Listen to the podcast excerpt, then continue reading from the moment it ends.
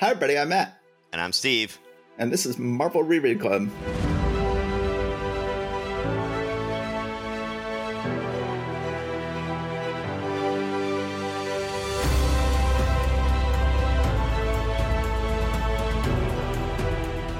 Right. So, welcome back, everybody. We are continuing with our recap of issues that Marvel published with a cover date of October 1965. They actually came out probably in July. The first half of this month, the issues that we covered in the previous episode were pretty uniformly good. I mean, Daredevil wasn't great, but oh, I'm sorry, Daredevil. Yes, Daredevil had good Wally Wood art. Yeah, I guess you're right. So it was generally a good half of the month. This second half will generally not be as good, but we start strong here with Strange Tales. Yes, both have some Strange Tales They're just killing it these days. This is, you know, I don't know. I it would be a lot to say Marvel's best book, but this may be Marvel's best book until Sinnott takes over Fantastic Four next issue. I don't know, but Spider Man is so good. it's it's hard to say. Yeah, this one isn't a slacker. Let's put it that way. No, the story is called "The Prize Is dot dot dot Earth." So the cover is by John Severin. It is a big, beautiful cover of S.H.I.E.L.D. with just a tiny little strip of Doctor Strange on the bottom. On the splash page inside, it's a wonderful splash page of the communication center in S.H.I.E.L.D. And you see this long line of operators who have headsets on and are dealing with controls and TV screens and stuff like that. On one of those TV screens is the credits for this issue. Story Stan Lee, layouts Jay Kirby, art Jay Severin, lettering Art Simek we see this big jumbotron thing. Like these days, you would think of as just basically the thing hanging over a basketball arena, you know, with yes. the graphics and the stuff up there. But it's basically one of those with Fury's head on all four sides. One thing I really love about this first page, and it was something I should have mentioned last episode when we talked about Daredevil, because uh, Wally Wood did it in Daredevil too. One of my huge pet peeves in comics always is when they show someone's face on a screen and we're watching that screen from the side. Often the artist will just draw that person's face from the side.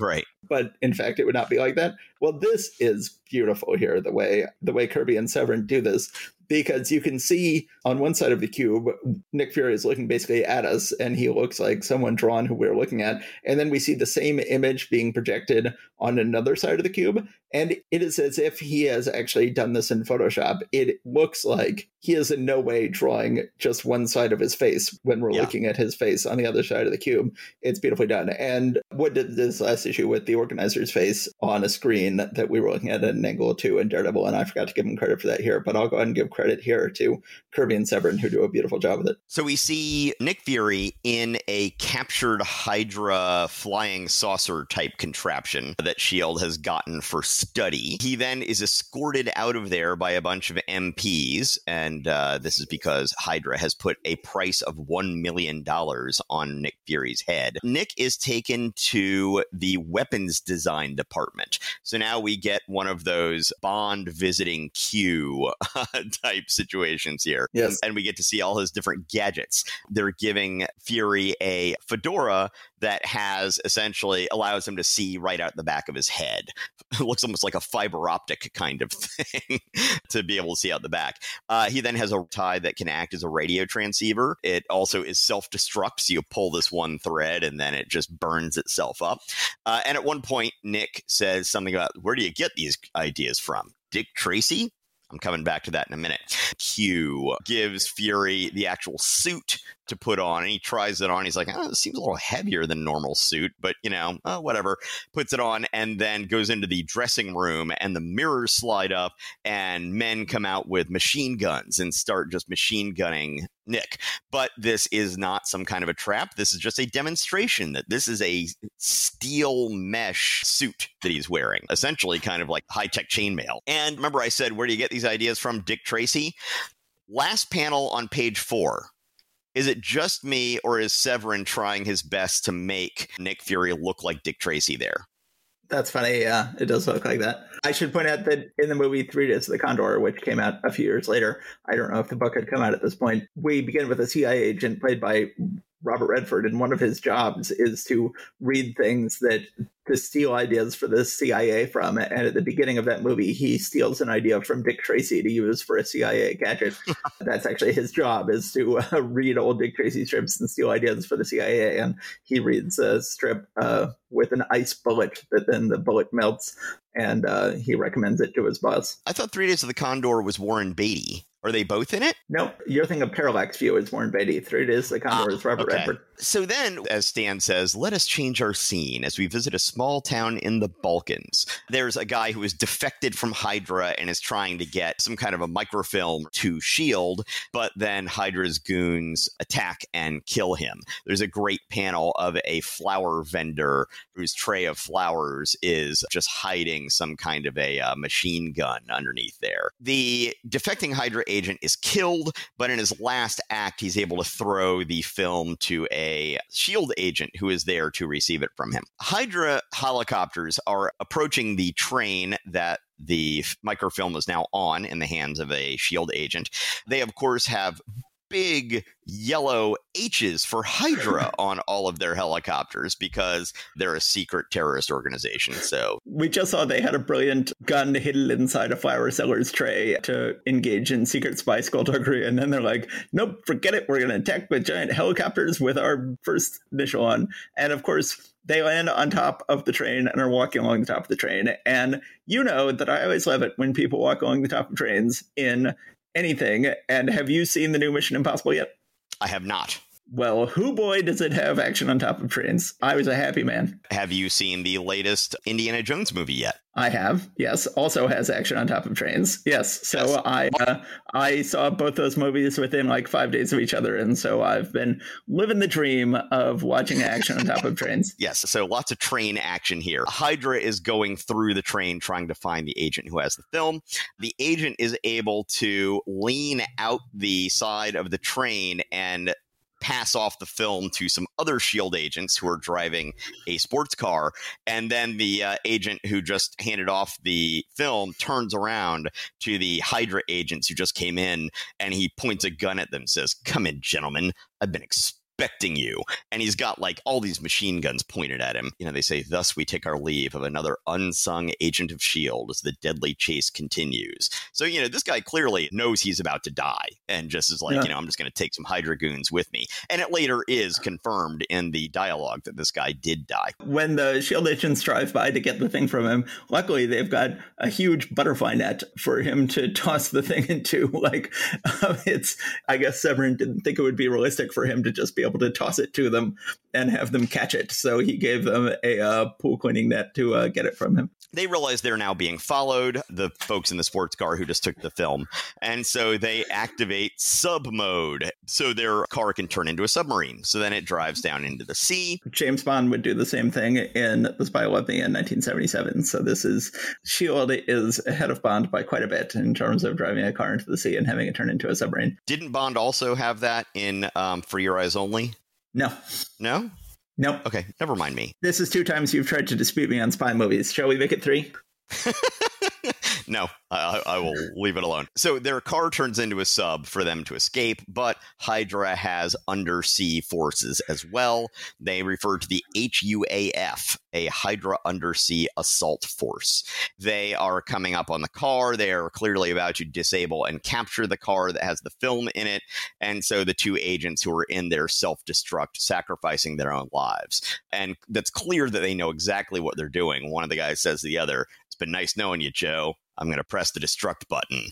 And then the next scene we see is Dum Dum Dugan and Gabe with some other agent uh, listening on the headphones as they hear the thing blow up. And they're like, I knew those two guys. They were the greatest. Dum Dum saying, they, they did it. Yeah, yeah, things have not been going well, and it, it is interesting just how much actual sacrifice and death we're getting in the in these stories more than anywhere mm. else. Now we know what really happened to the Ocean Gate Titan sub. It was really attacked by the HUAF and had to heroically detonate itself. Yes, I believe this is the first time we've seen that Dum Dum Dugan and Gabe Jones survived the war and are now members of S.H.I.E.L.D. They briefly were coloring African Americans with brown, but now they have gone way back to the gray and Gabe looks truly bizarre with brown hair Yes. but gray skin. and like medium brown hair. It's not even like dark brown hair. Yeah. It's kind of sort of a hazelnut kind of color. yeah, it just looks really weird. It turns out that the uh, microfilm they were trying to get their hands on were plans for something called the Betatron bomb, because Hydra is going to launch this thing into orbit and be able to use it to hold the entire Earth hostage. We then go to a boardroom of the Imperial Industries International, very important men making very important decisions. Once the board meeting breaks up, the chairman of the board then heads into a secret passageway that leads directly from the boardroom down to the Hydra headquarters, which seems a little unwise to me. I'm not quite sure how that works. seems like there would be a little bit more separation. So this is really interesting to have Hydra be led by an American industrialist and to not have it be a Soviet front organization or even, you know, a Spectre like terrorist organization, to have this be someone who is has its origin in the roots of American power. This is similar to what was going on on Man with Uncle. Um, this is similar to Thrush. It's a huge leap in Stan's politics from what he would have done a couple years ago in terms of not having the commies be running the whole thing and reflects a broader shift in spy stories. Certainly in the James Bond books, he was fighting SMERSH, which was very much a Soviet organization. And then it was only in the later books he fought Spectre a few times. They went ahead and rewrote most of the Bond stories from SMERSH to Spectre when they turned them into movies. Certainly, if you look at From Russia With Love, that was, you know, very much about SMERSH, and then they changed it into Spectre. And you get this move away from let's stop doing these stories that needlessly antagonize the Soviets who we're in this delicate dance with, and let's start demonizing more faceless organizations instead. But I find this fascinating that Hydra is run by an American businessman. Yeah, and this is only the first of like what at least three different secret societies that are going to be showing up in the next year or so here. All are kind of similar. I mean, Hydra is the one that clearly has more legs in the Marvel universe. But yeah, it's like one of the other ones that comes up seems like it's a white supremacist organization as far as I can tell. And you know, so yeah, it's interesting where they are uh, where they're moving with this stuff. So Supreme Hydra then goes back to his headquarters. Uh, someone comes in and says, "Master, Special Agent G requested an audience with you." But I said you were busy. Says, what? You fool. Agent G is always to be admitted. So this is his daughter, who I believe we met in the previous issue. And I believe we learned in the last issue she was his daughter. Yes? I think so. Uh, maybe. She is just saying, Dad, why are you doing this? Can you stop trying to take over the world? And he's like, How dare you talk to me that way? Other people would be killed for this. Don't you know I'm doing this all for you? She's like, I don't want that. I just want you to be a dad, which is exactly the storyline going on when we had the Gideon story in Fantastic Four. That again, he was trying to essentially take over the world to be able to give it to his son, but all his son wanted was a father. This goes all the way back to the Doctor Strange story in Iron Man before Doctor Strange existed, and Iron Man fought a villain called Doctor Strange, had a similar sort of dynamic in it going on. Right. Stan Lee likes this dynamic a lot. Of course, the way you were just quoting it reminded me a lot of Doctor Evil and Scott Evil on the Jerry Springer show in uh, in Austin Powers meets Goldmember. That was my least favorite of the three uh, Austin Powers movies, so I don't remember that one as much. I like that movie a lot. In the end, the Betatron bomb is successfully launched up into space, and this is another cliffhanger. So we will find out what happens next issue. Any more thoughts about that before I talk about Doctor Strange, Master of the Mystic Arts? Yeah, I love the sequence where he visits the tailor and is given all the stuff, you know, gadgets. Stan Lee or Jack Kirby, whoever you want to give credit for the plotting, was a big fan of the spy stories at the time and knew how important the gadget scene was. And this is a great gadget scene. I did, by the way, look up. This is the first time we have seen modern day Dum Dum Dugan and Gabe Jones and find out that they survived the war and that they are now working for S.H.I.E.L.D. You know, this book will bleed supporting characters a lot and they will eventually be written out of the book. And Fury will be the only consistent character in any of this. Steranko will eventually write them out, but I'm glad to have them here for now. And I, whenever I read these books to my son, I always do Dum Dum's voice with a high Irish voice, like the cop in the Batman TV show. I always enjoy reading that to my son. Okay, just when you were talking about James Bond earlier, did SMERSH ever get even mentioned in any of the James Bond movies? I don't think No, they not did. at all. Yeah, SMERSH was a real organization, And Right. Fleming was attributing these like almost godlike powers to it that it didn't really have in real life. And, you know, famously, at one point, John F. Kennedy was asked, What are you reading, sir? And people wanted him to say, you know, like, Oh, I'm reading the works of the Mahatma Gandhi or something. And instead he said, I'm reading From Russia with Love by Ian Fleming. And this was on the one hand, like the Fleming people were like, oh, this is awesome, huge promotion from the president. But people were like, but that book is a crazy far right conspiracy theory. And uh, there was a minor international incident caused by Kennedy's honest reporting of what he was reading. Interesting. Yeah, but I, I think SMERSH was actually disbanded as a department in the KGB.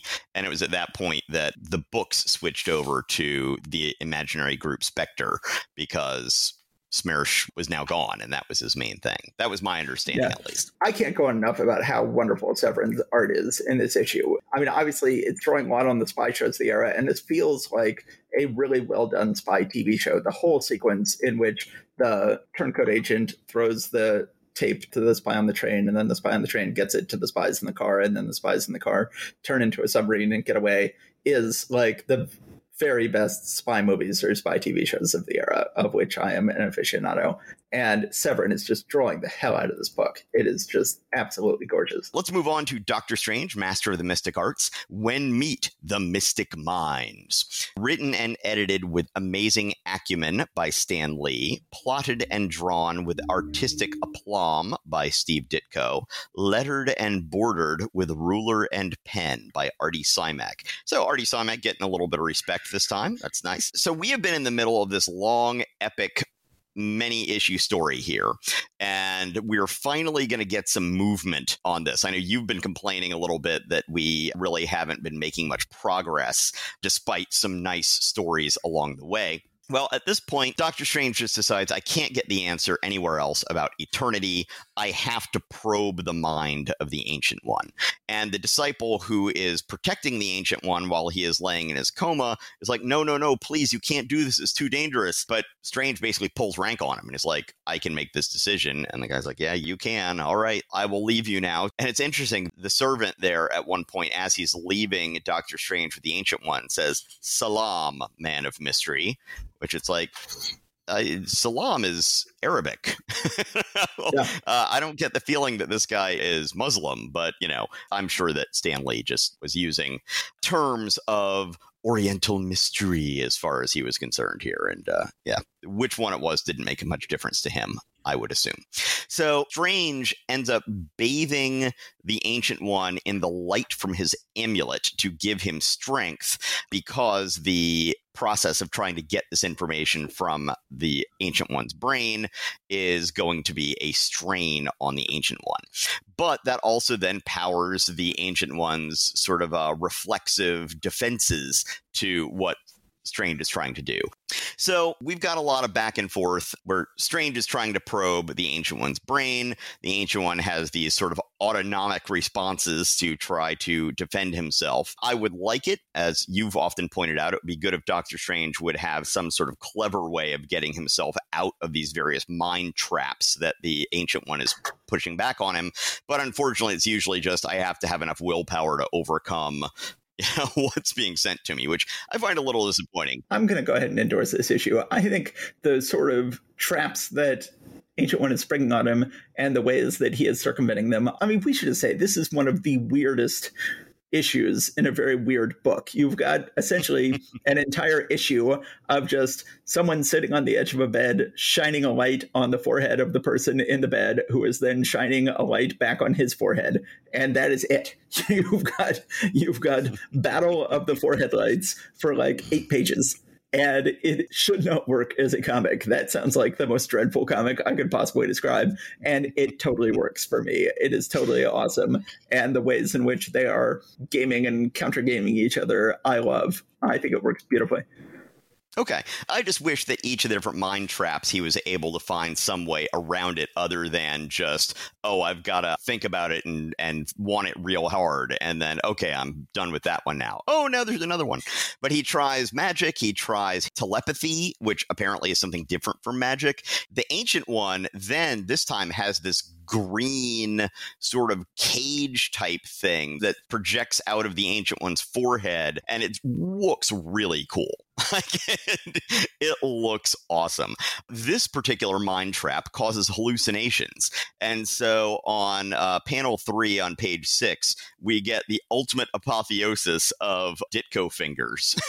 yes. Doctor Strange is hallucinating his fingers snaking out into odd, snaky shapes. His toes are also curling up, and his knee is, yes. is curling up, and it's, uh, it's a beautiful drawing. Apparently, this works. The Ancient One, then, while still being in a coma, is now having a telepathic exchange with Doctor Strange. He gives some information about eternity, gives him some sort of spell that will enable him to get the secrets of eternity.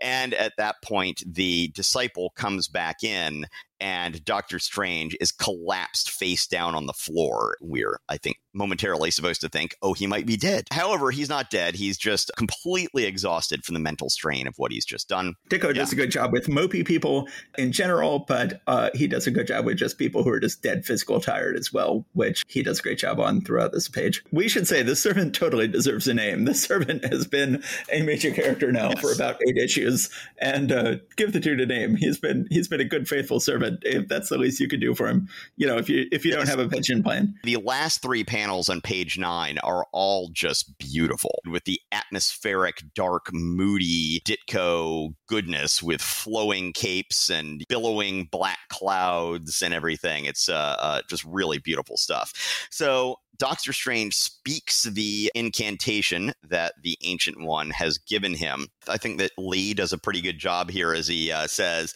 Then does Doctor Strange recite one of the most potent spells of all time in words so secret, phrases so soul shattering that we dare not reveal them here to your mortal gaze. But finally, when it is concluded, you know, give Stan credit that even if all he's doing here is providing the words, he's giving a really melodramatic flair to this, which is bringing something to the table. Oh, yeah. It's beautifully written. So then, having spoken the spell, uh, his amulet once again comes off of his neck and this time grows to the size of a door. The amulet then opens where the eye would usually come out, and Doctor Strange walks through the opening just at that moment Mordo shows up and he's like, Oh, I missed him again. But he's going to continue on. So we finally made some progress in what we're doing with the Search for Eternity. And indeed, the last page here promises that next issue, Doctor Strange finds eternity. So big stuff coming up next issue. Yes, I think this is just an absolutely wonderful issue. I think that it's so clever to have him enter into his own amulet of Agamotto. It's a great version of like clicking the ruby slippers, and you could have gone home at any time. Like you've had the portal on you this whole time is a great twist. And it is wonderful imagery of him stepping into the amulet. All right. All right. Well, you were very lucky that you got to do Strange Tales. I am not as lucky. I am doing Tales of Suspense featuring Iron Man and Captain America. It's got the titles of both books on the cover, but it's only got a picture of the Captain America story. Before we get to that Captain America story, we've got Iron Man Fight On for a world is watching Iron Man versus Titanium Man. What more need we say? Written by Stan Lee, penciled by Don Heck, inked by Mickey DeMeo, as opposed to last issue, which was inked by Dan Scott. And I really like DeMeo's inking over Heck in this issue. Have we seen this yet? Have we seen DeMeo inking Heck yet? I don't think so it is a nice combo. I talked a lot about when we were discussing the books of September 1965, how it was just perversely terrible, the combinations of the inkers and the pencilers. This issue, it is much better. And DeMeo inking Heck is an excellent idea. I think that he is really softening him and really making him look better. And nothing drives that home more so than apparently they were in such a rush to get this issue out that they go ahead and just photocopy panels from last issue when they do the recap of last issue and they sort of yeah. apologize for that. They say if the panels on this page look somewhat familiar, it's because Sneaky Stan borrowed them from our last issue in order to accurately bring you up to date. But I think one of the reasons they had to apologize for it is because they're putting Colletta inked panels next to these DeMeo inked panels, and the contrast could not be more extreme.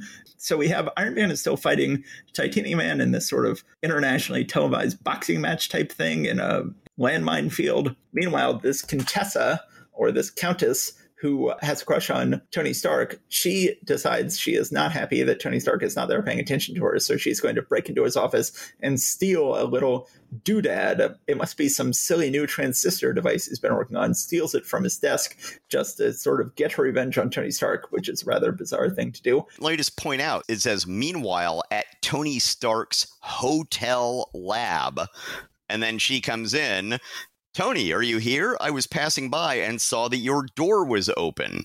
So not only does he have a la- a mobile lab that he has set up in his hotel room, but he doesn't bother to even lock the door right? Uh, even close the door. it's like, come on, Tony. I mean, just put some effort into this here. Yeah, it hadn't occurred to me how poorly plotted this is. Where they're in a different country, so how on earth yes. could she go to his lab while this whole thing is going on? I had not even realized how silly that was. So then, Iron Man and Titanium Man are still fighting against each other. Of course, Senator Byrd is booing Iron Man from the sides as he always is. Apparently, this is really like a boxing match because they actually have ding ding the warning siren the round is over at last. And they both go back to their corners. And iron man's like okay dude i need that doodad that i left on my desk here in my hotel room lab and the only way i'm going to win this is if i go get that doodad and he goes there and it's like oh it's gone and Stephanie left her handkerchief. I guess her name is Countess Stephanie. It was she who took it. The little fool. She's playing game to bring Tony Stark to her. So you would think at this point he would fly off and find her and get the doodad back. But no, instead he flies over to where Happy Hogan is and says, Happy, you go find the Countess. Now you would think someone who can fly would do a much better job searching a general area looking for someone than someone who cannot fly. But instead, he says, You do it. Happy Hogan has to then run, go get a car, just hope that he's going to run into the Countess. He has absolutely no idea where she would be. Well, oh, no, but... no, no. He, he, he threatens somebody to give him information on where she is. This is your last chance, chum. You must have seen which direction she drove off in. Now talk. So, I mean, he's he's gathering information by threatening. I see. But so then he drives down a twisty mountain highway to find her, cuts her off, grabs her, brings her back. It's then like, okay, time to go sing back to Iron Man. Again, if Iron Man had searched for her himself and gotten the doodad back himself, he would have it when he needed it. Instead, Iron Man has gone back into the fight without it by the time Happy makes it back with the Countess. This whole thing makes no sense. My reading of this was that Iron Man needed to be back in for the beginning of round two and wasn't going to have the time. So it's like I got to go back and actually be physically there, or else I'll, you know, communism will win or whatever. So happy, you got to go do this for me while I go and tag in here, and then you can go ahead and get me the device when when it comes up. That's how I read it. Okay, sure. Happy goes back to where Iron Man is now fighting Titanium Man and decides to run out onto the field to give the doodad to Iron Man and gets attacked by I guess this is this supposed to be some some sort of explosive device that Titanium Man is shooting that ricochets into Happy, and so Happy seemingly dies. Pepper sees this and she faints dead away herself in grief at seeing uh, this happen to Happy. Happy even does the ultimate character dying in one of these comics. He reveals that he knows that Iron Man is Tony Stark. And Iron Man is clearly like happy is dead now. And he says, he, he called me boss. He knew. And he still helped me, even though I've always stood between him and Pepper. But now I've got to make sure he didn't sacrifice his life in vain.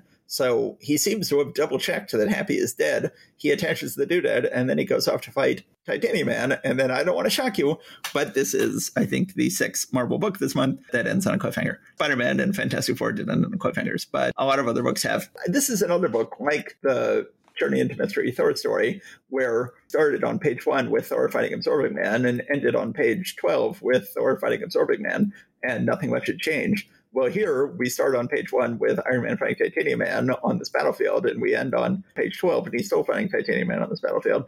The only big plot development we've had in the meantime is that Happy died. But the problem is, Happy's not dead. So uh, the only development we had in this issue is going to be undone in the next issue, even though Iron Man seems pretty sure that Happy is dead. And it seems like they would have to kill him off now because he knows the secret identity. But they are going to undo all this next issue. So it will turn out that this issue had no plot development whatsoever. It's a perfectly fine issue. It's okay. It's a space filler. It's false drama.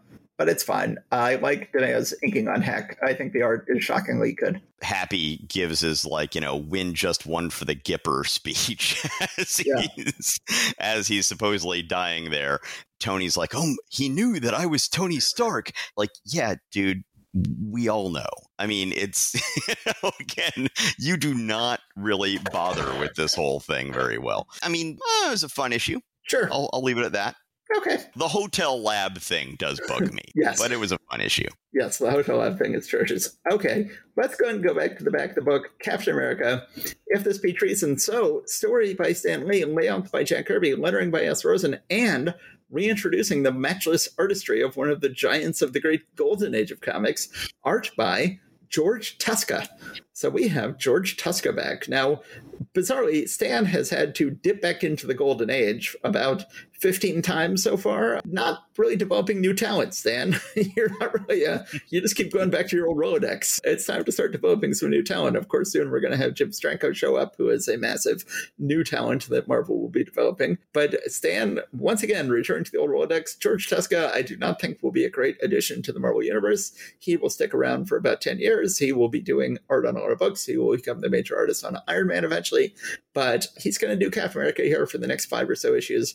And it is okay. It looks better than when Ayers uh, was expected to finish Kirby's layouts last issue.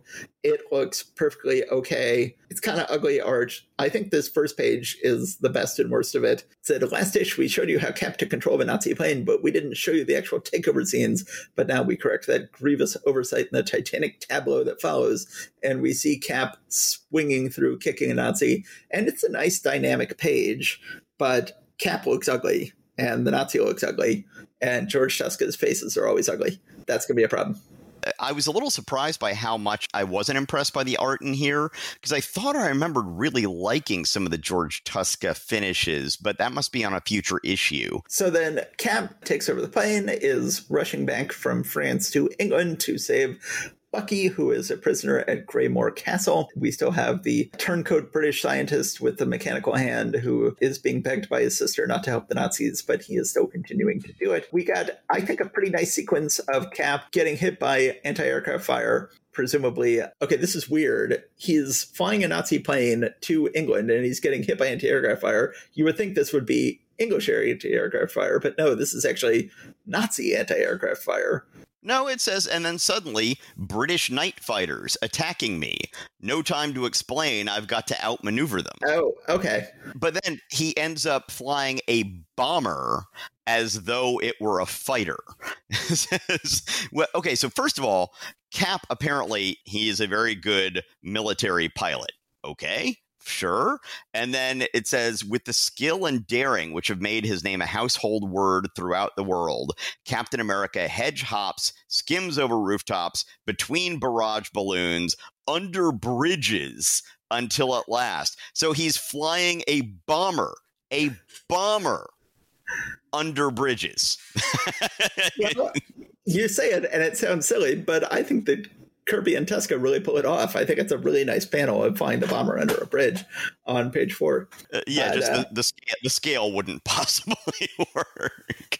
okay, never mind. Go on. I think it's a nice sequence. Yes, I guess he is dealing with British anti aircraft and British night fighters flying at him, and he has to land Cap's face on page five. Tuska has to draw Cap's face three times, and it just looks awful all three times. Tuska is terrible with faces. But Cap gets into the castle, tries to rescue Bucky. A bunch of Nazis wearing suits of armor attack him. I always like it when our heroes get to fight people in suits of armor, waving maces and halberds and various things. You always get ridiculous panels in Captain America when people are shooting at him and he is blocking it with his shield, but he's like blocking it way above his head. And it's like, you didn't have to block that dude. You could have just not done anything, and those shots would have gone way above your head unless they're intentionally shooting at your shield. Meanwhile, of course, uh, Cap has left his entire platoon to get decimated back in Europe. We briefly cut back to there because he failed to read the entire memo that uh, he could have read when he could have warned them. But meanwhile, the Nazis are going to put Cap and the scientist's sister on a missile headed straight for 10 Downing Street, where Churchill lives, prepare to fire rocket. And I don't want to shock you. We have another book that ends on a cliffhanger. That is it for this issue. At least this issue feels like it has more plot development than some of the other cliffhangers we have that ended up exactly where they started.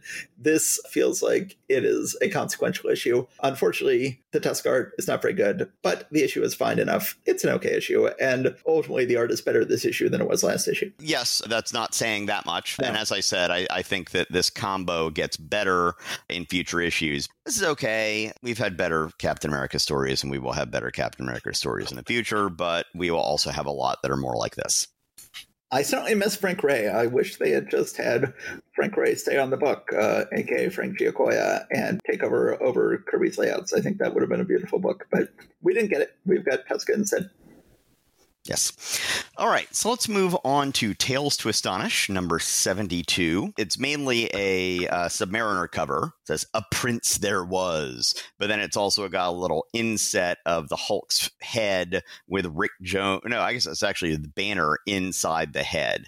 It says, Within the monster dwells a man. We pick up where the uh, previous story of Prince Namor left off with him fighting the Seaweed Man, written in majesty by Stan Lee, drawn in grandeur by Adam Austin, who is, of course, Gene Colan, inked in splendor by Vince Colletta, lettered in the suburbs by S. Rosen. Namor is still battling the Seaweed Man. I will once again say, for as much as I'm going to be ragging on a lot of Vince Colletta's inking, this splash page doesn't look bad. I mean, I'm sure it would look better handled by a better inker, but okay. This he's I think took a, at least a little time on this, but in the next few pages we're just going to get some stuff where clearly he just erased a lot of stuff.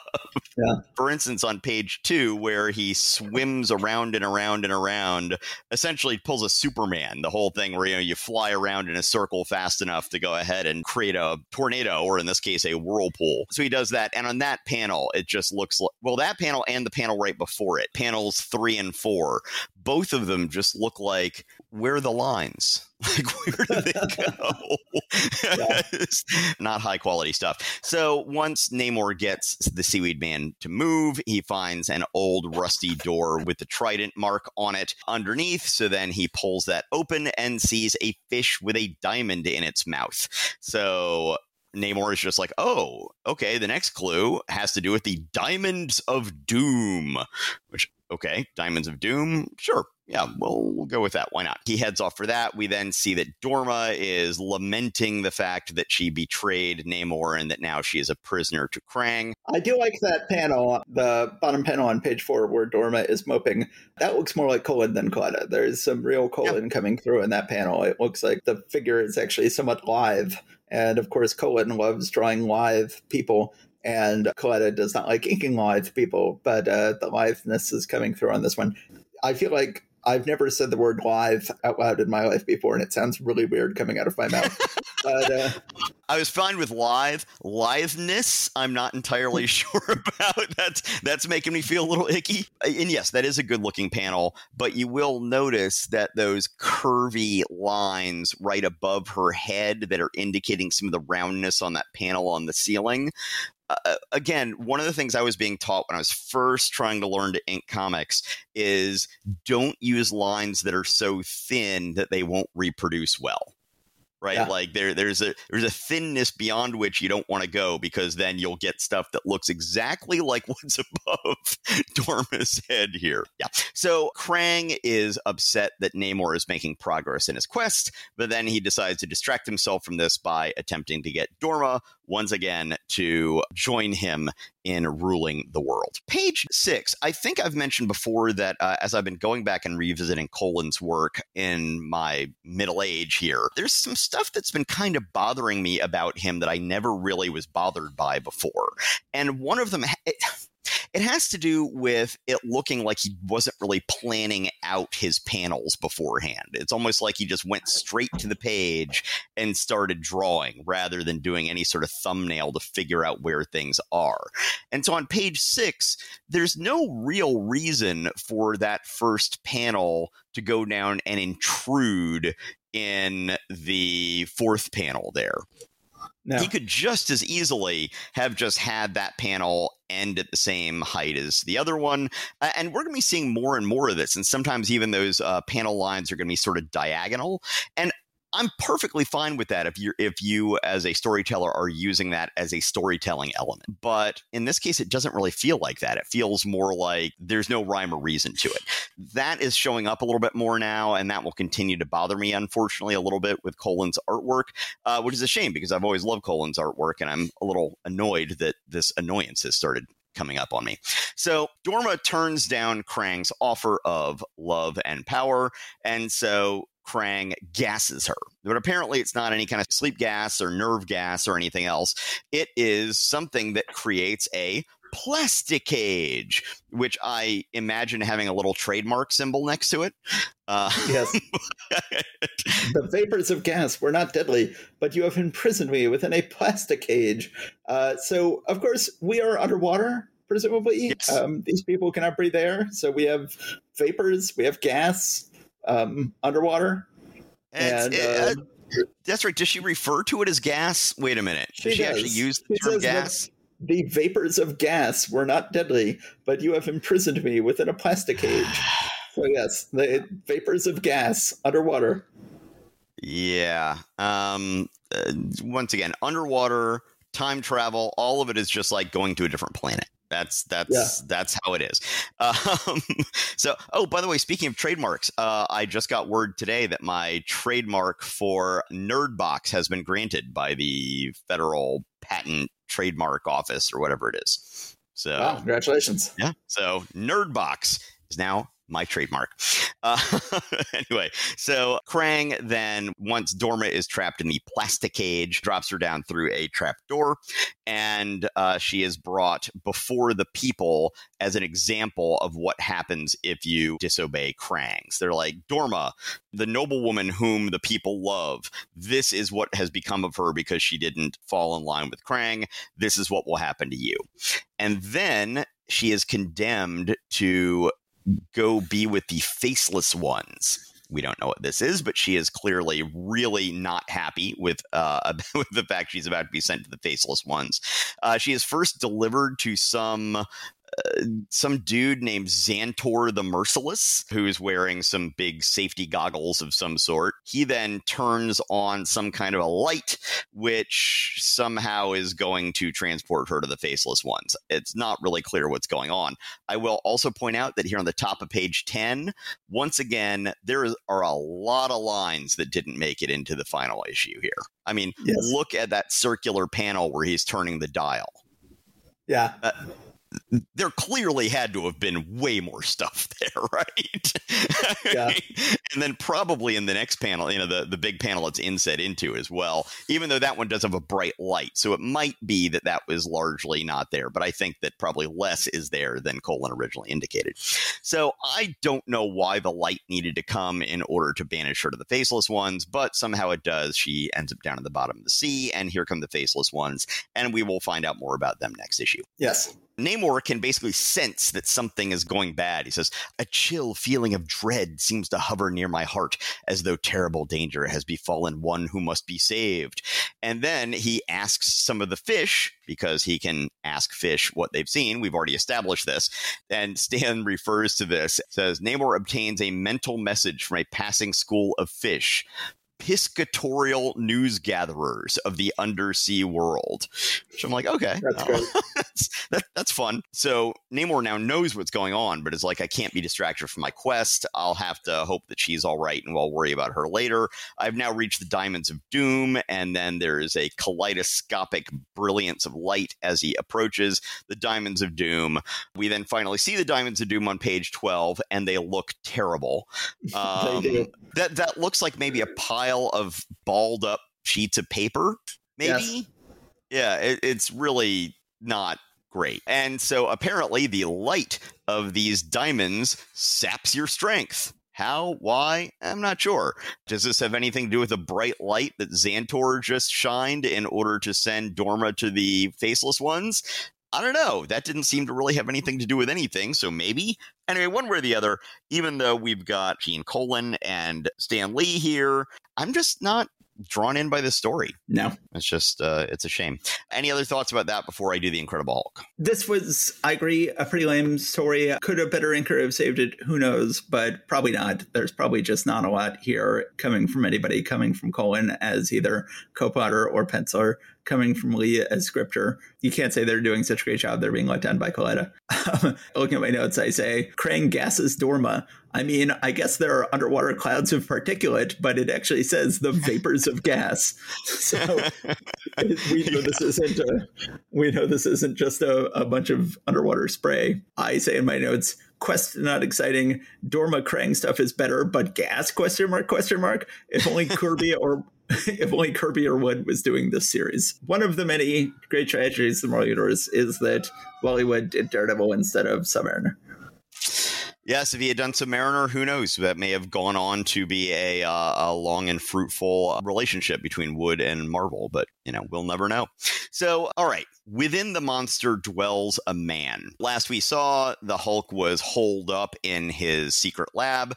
It is no longer a secret, and the army is bombarding it. A projecto image of the leader has shown up to say, hey, let me transfer you to me and you can become my ally, or you can sit here and be crushed under the rubble by the army destroying your lab. It says thrills as only Stan Lee's story can provide them. Power as only Jack Kirby's layouts can create it. Drama as only Mickey DeMeo's artwork can present it. Sound effects as only Sam Rosen's pen point can letter them. So again, yes. Sam Rosen getting some respect here. So again, um, and Mickey DeMeo is again Mike Esposito, who uh, yes. I feel like does slightly better job on the art. I feel like you know now he's come to realize this is my life now. I'm going to have to be working over Kirby layouts, and he's doing a slightly better job with it, but still not great. Yeah, I strongly dislike what he does with the Hulk's brow. It, yeah. it, there's something weird about the way his brow works. But in terms of his finished art not being quite as bad this issue, I present you the counter argument of page two, panel one. Yeah, that's a pretty bad panel. that's that's, that's bad. Uh, yeah, that's pretty bad art. Ross and Talbot, meanwhile, are outside getting word of what's going on and giving some orders. Rick Jones is somehow still there, just like, hey, three star general and major, I'm just a teenage kid who has been in lots of trouble with the American government, and I'm just going to sit here and tell you what you should do. It's like, why hasn't this kid been thrown in the brig or something? like, or just shot? you know, Talbot, you are terrible at your job. So the army is launching conventional missiles at this small mountain where the lab is. Now, wasn't his lab actually under a lake or a swamp? Yeah, it was once yeah. upon a time, wasn't it? Uh, yes, it was. You know, maybe that's the one that you were saying you thought they had already found and he moved it somewhere else. I don't know. Yeah. Anyway, once again, panel three on page three also just looks pretty darn bad. I gotta say, it is totally believable that he would have more than one cave. It's not like this makes no sense. They already found his cave. Like, no, if I were Bruce Banner, I'd go ahead and build myself multiples of these things. Yes. So uh, Hulk finally takes the leader up on his offer, and the leader transforms the Hulk into electro waves. The scientific principle involved in what you are seeing is too complicated to explain in detail on these pages. But essentially, the way this works is very much like uh, Star Trek transporters. Essentially, your body is disassembled into individual information, basically waves that are then broadcast somewhere else and then reformed into your body. And once again, page four, panel one, Hulk looks terrible. So he arrives after transporting. The leader's like, hmm, you seem smarter than you were before. And he's like, oh, wait, I can't let him figure out that I'm still Bruce Banner in here. It seems that the leader is creating a more warlike version of the humanoids, the warrior humanoids, that he's got like a big pot that he's growing eggs in and it looks like there's a mixer that's mixing them around yes. and then they they come out of their eggs and immediately start punching each other in the face have all humanoids always been hatched from eggs it's a very weird thing but kirby yeah. has always well i guess ditko invented the humanoids and had a lot of fun with them and now kirby has taken the baton happily from ditko and is also having fun with the humanoids Yes. The leader explains that he's actually been gassing the Hulk the whole time with some kind of gas that the leader himself is immune to. So Hulk finally succumbs to this without realizing it was going on before it's too late. The army is now looking through the rubble of the Under Mountain lab, and they can't find any evidence of either Banner or Hulk. They are starting to think that both of them must have been killed, but they're like, oh, but there's no body. I'm not sure. Um, then Talbot is like, hey, both the Hulk and Banner were connected with Rick Jones. I wonder, can the Hulk be a product of one of Banner's secret experiments? By thunder, so I never close. thought of that, Talbot. It's like you guys are thick. I mean, you're just oh, and now they finally go off and actually take Rick Jones into custody. Like, what took you so long? So apparently, uh, the leader has set up shop in Rome. Which okay, yeah, sure. If you can do that, why not? Rome's Rome's yeah. nice. Uh, I find although, that to be just an entirely jarring panel where suddenly, I mean, I certainly certainly assumed that we were in one of his mesa hideouts somewhere in the southwest or something, but no. Then we see him looking out of his little palazzo on a piazza in Rome. It's very jarring uh, that that is where this is based, but I like it. I think that's a fun yeah. place to set this story and it's supposedly literally right above a museum, so, yeah. or at least what what is supposed to look like a museum. Uh, and they say on the outskirts of Rome. That's not the outskirts of Rome. The outskirts no. of Rome look much more modern. That is definitely somewhere in not the ancient city, but definitely the Renaissance city of Rome. We have these weird, scaly looking, giant club carrying statues that are there. And when I first saw these, I'm like, are these like some kind of humanoid? Indeed, they turn out to be later. The sleep gas that the leader gave the Hulk wakes him up, but he's starting to change back to Bruce Banner. Now, last time he had changed into the Hulk, he had just had a bullet lodged in Banner's brain and the only thing that's keeping him alive is the fact that he's the Hulk. So if he changes back to Banner, he's afraid that this bullet in his brain will immediately kill him. So he is trying through willpower to go ahead and stay the Hulk. And then as he's tearing apart the lab in frustration, he accidentally hits some sort of switch We'll find out something more about that later. The leader, meanwhile, is developing amphibious humanoids because he's already planning on taking over Atlantis after he gets done with the surface world. It's like, slow your roll, buddy. Do yeah. you, know, you, eat this elephant one bite at a time. this is not something you need to be jumping onto just yet. But then he becomes aware that the Hulk is on a rampage and that he's now broken into the statue gallery. So then, yes, it turns out that these green, scaly things with clubs are indeed some other flavor of humanoids that are fighting the Hulk, and we leave it off in the middle of that fight. So, yep. any more thoughts on that from you?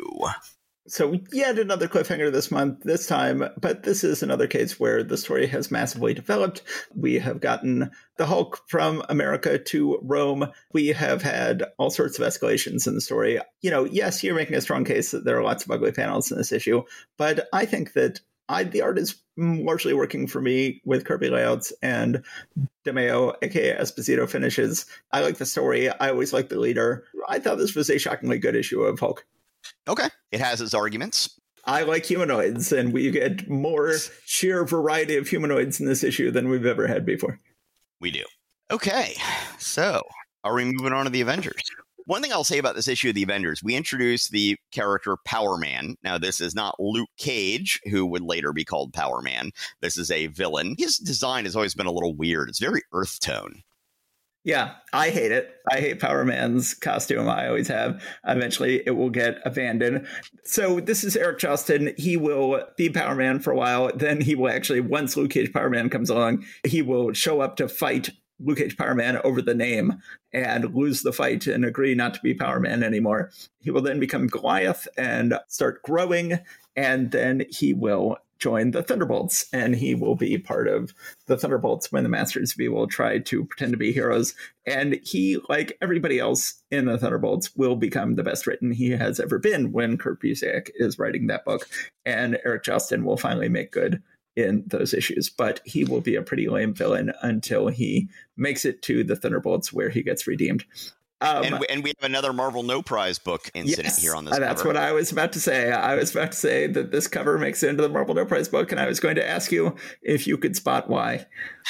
yes. No, I definitely remember this one from that. Captain America yes. has an A on his chest where a star should be and on his forehead. He has Captain America has an A on his forehead and on his chest.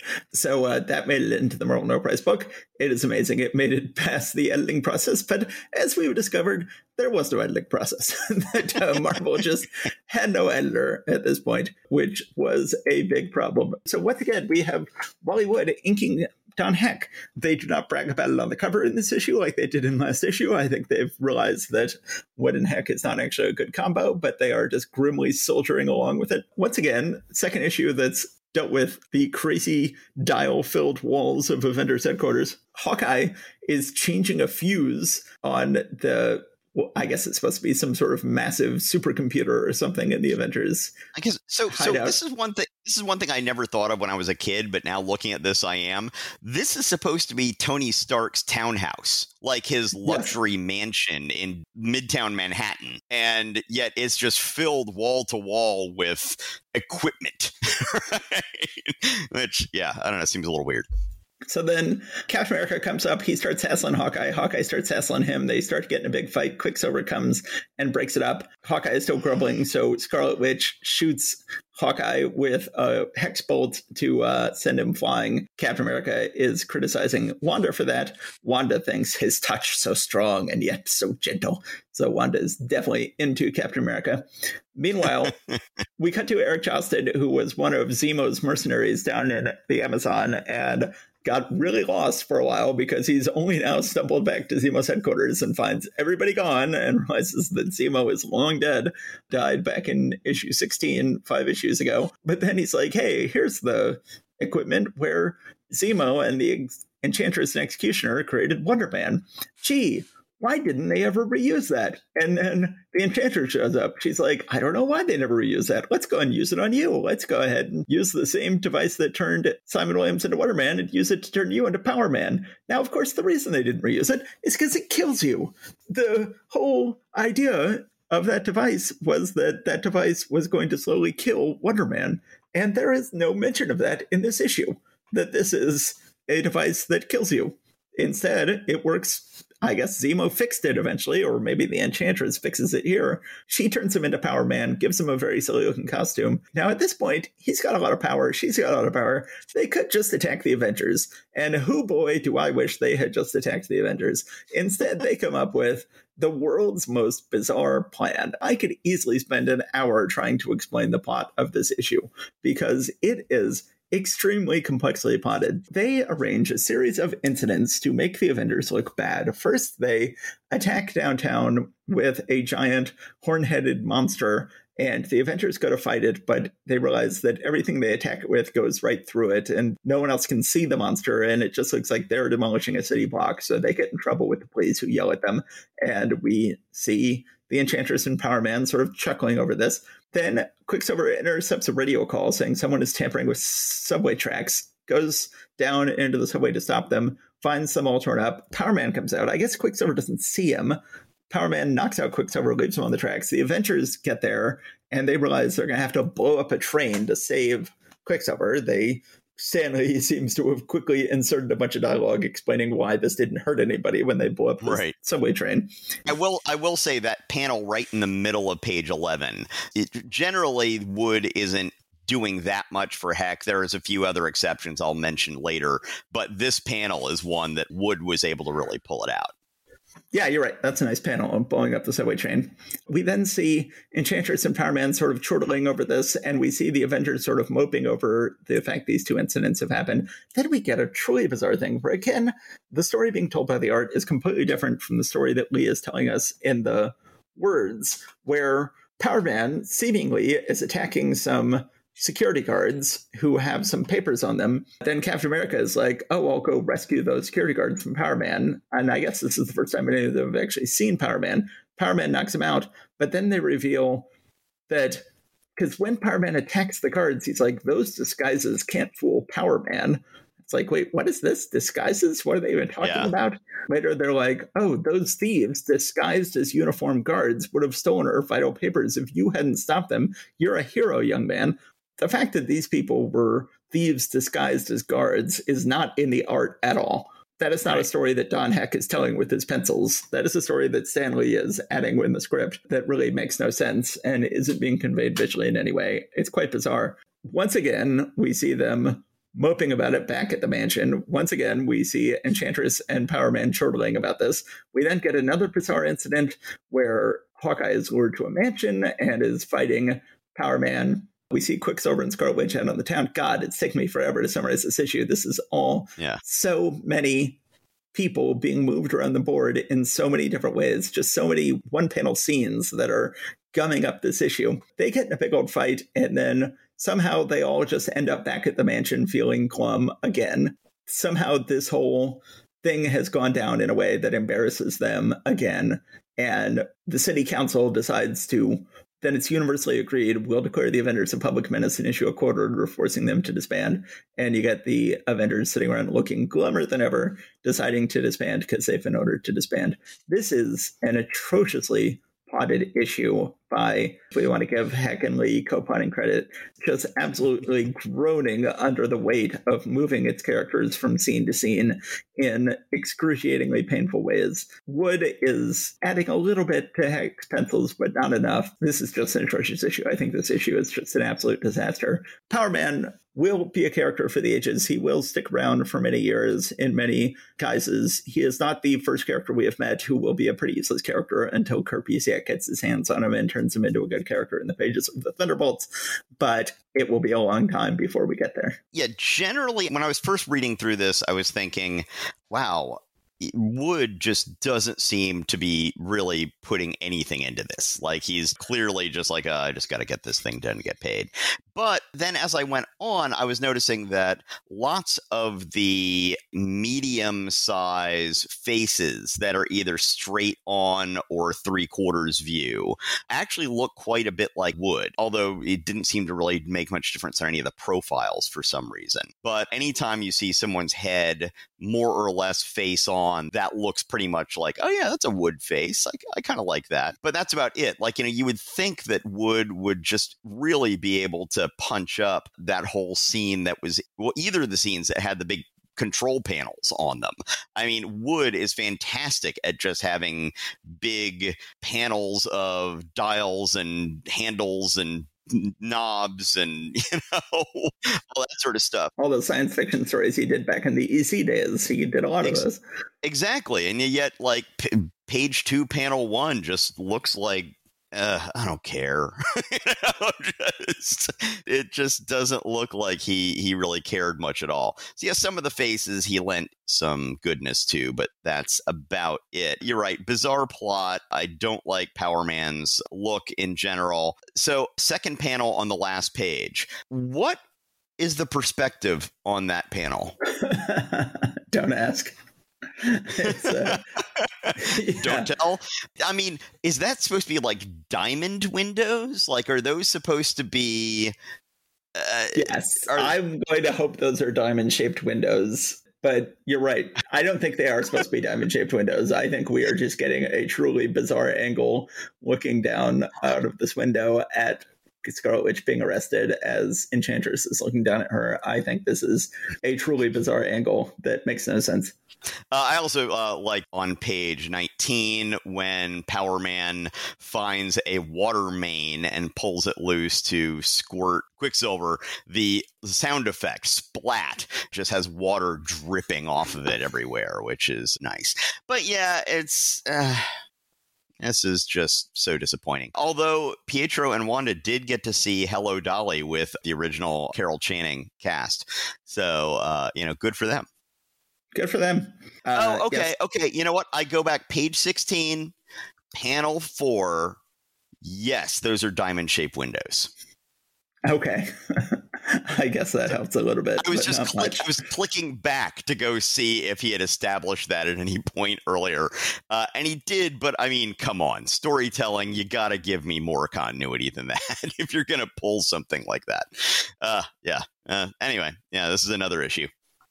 Yes. And there's a letter from Mike Friedrich, who will soon be a writer at Marvel Comics, but ah. uh, is still a letter writer at this point. Okay. okay, so that was October 1965. We have had a problem for a while where the second half of the month is nowhere near as good as the first half of the month, of course, because Daredevil was the bi monthly book this month. That meant that Strange Tales got bumped back to this episode, and Strange Tales is possibly Marvel's best book. So we got to discuss Strange Tales this episode and three other books that weren't anywhere near as good. Yep. All right. Well, we've been at this way too long. I need to. Uh, wow, it's 1.20 a.m. my time. Uh, I need to go to bed. So yes. we started later than usual today, and I thought that I'd done some stuff that was going to make me go faster, and I absolutely did not. So that'll just be a problem, and it's your problem because you're editing it. All right, it's my problem. I'll deal with it. Thanks everybody for listening. So we our next episode is going to be a special annuals episode where we will be looking at Spider-Man annual number 2, Journey into Mystery annual number 1, and Fantastic Four annual number 3, and we will hopefully have a special guest to do it. So we look forward to seeing you then. Yeah, we look forward to joining you at that time. Thanks a lot everybody. Stay safe, take care. All right, thanks. Bye.